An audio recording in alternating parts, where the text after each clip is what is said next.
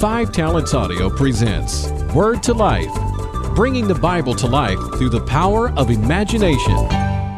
Luke chapter 2.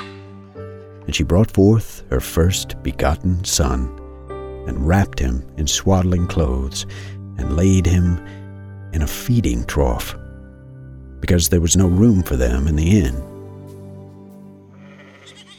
And there were in that same country shepherds abiding in the field, and keeping watch over their flock by night.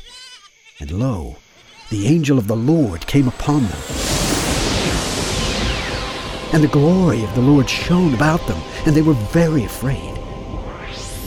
Then the angel said to them, Do not be afraid, for behold, I bring you glad tidings of great joy, which shall be to all the people.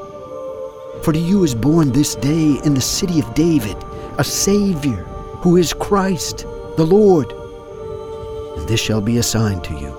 You shall find the baby swaddled and laid in a feeding trough. Immediately there was with the angel a multitude of heavenly soldiers, praising God and saying, Glory to God in the high heaven, peace on earth and to man, according to his good pleasure.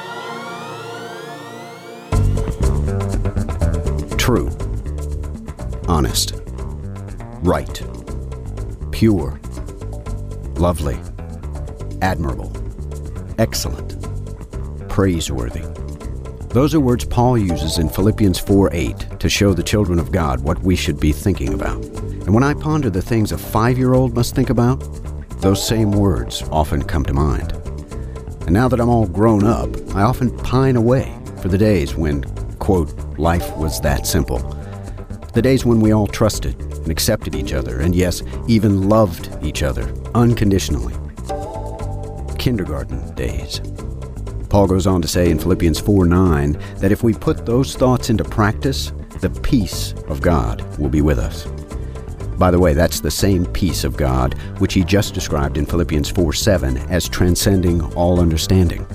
The same peace which Jesus himself said he will give us in the midst of our greatest trials in John 16:33.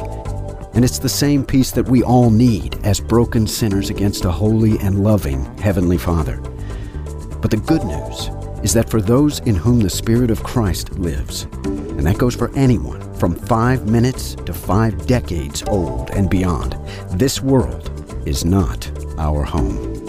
There is a garden awaiting our return where those eight thoughts are not just a goal, they are the eternal reality. A place where there is no more toil or pain or death, only love, joy, and peace. Forever. The birth of the Christ child brought two kinds of peace to the world peace with God and peace with the world.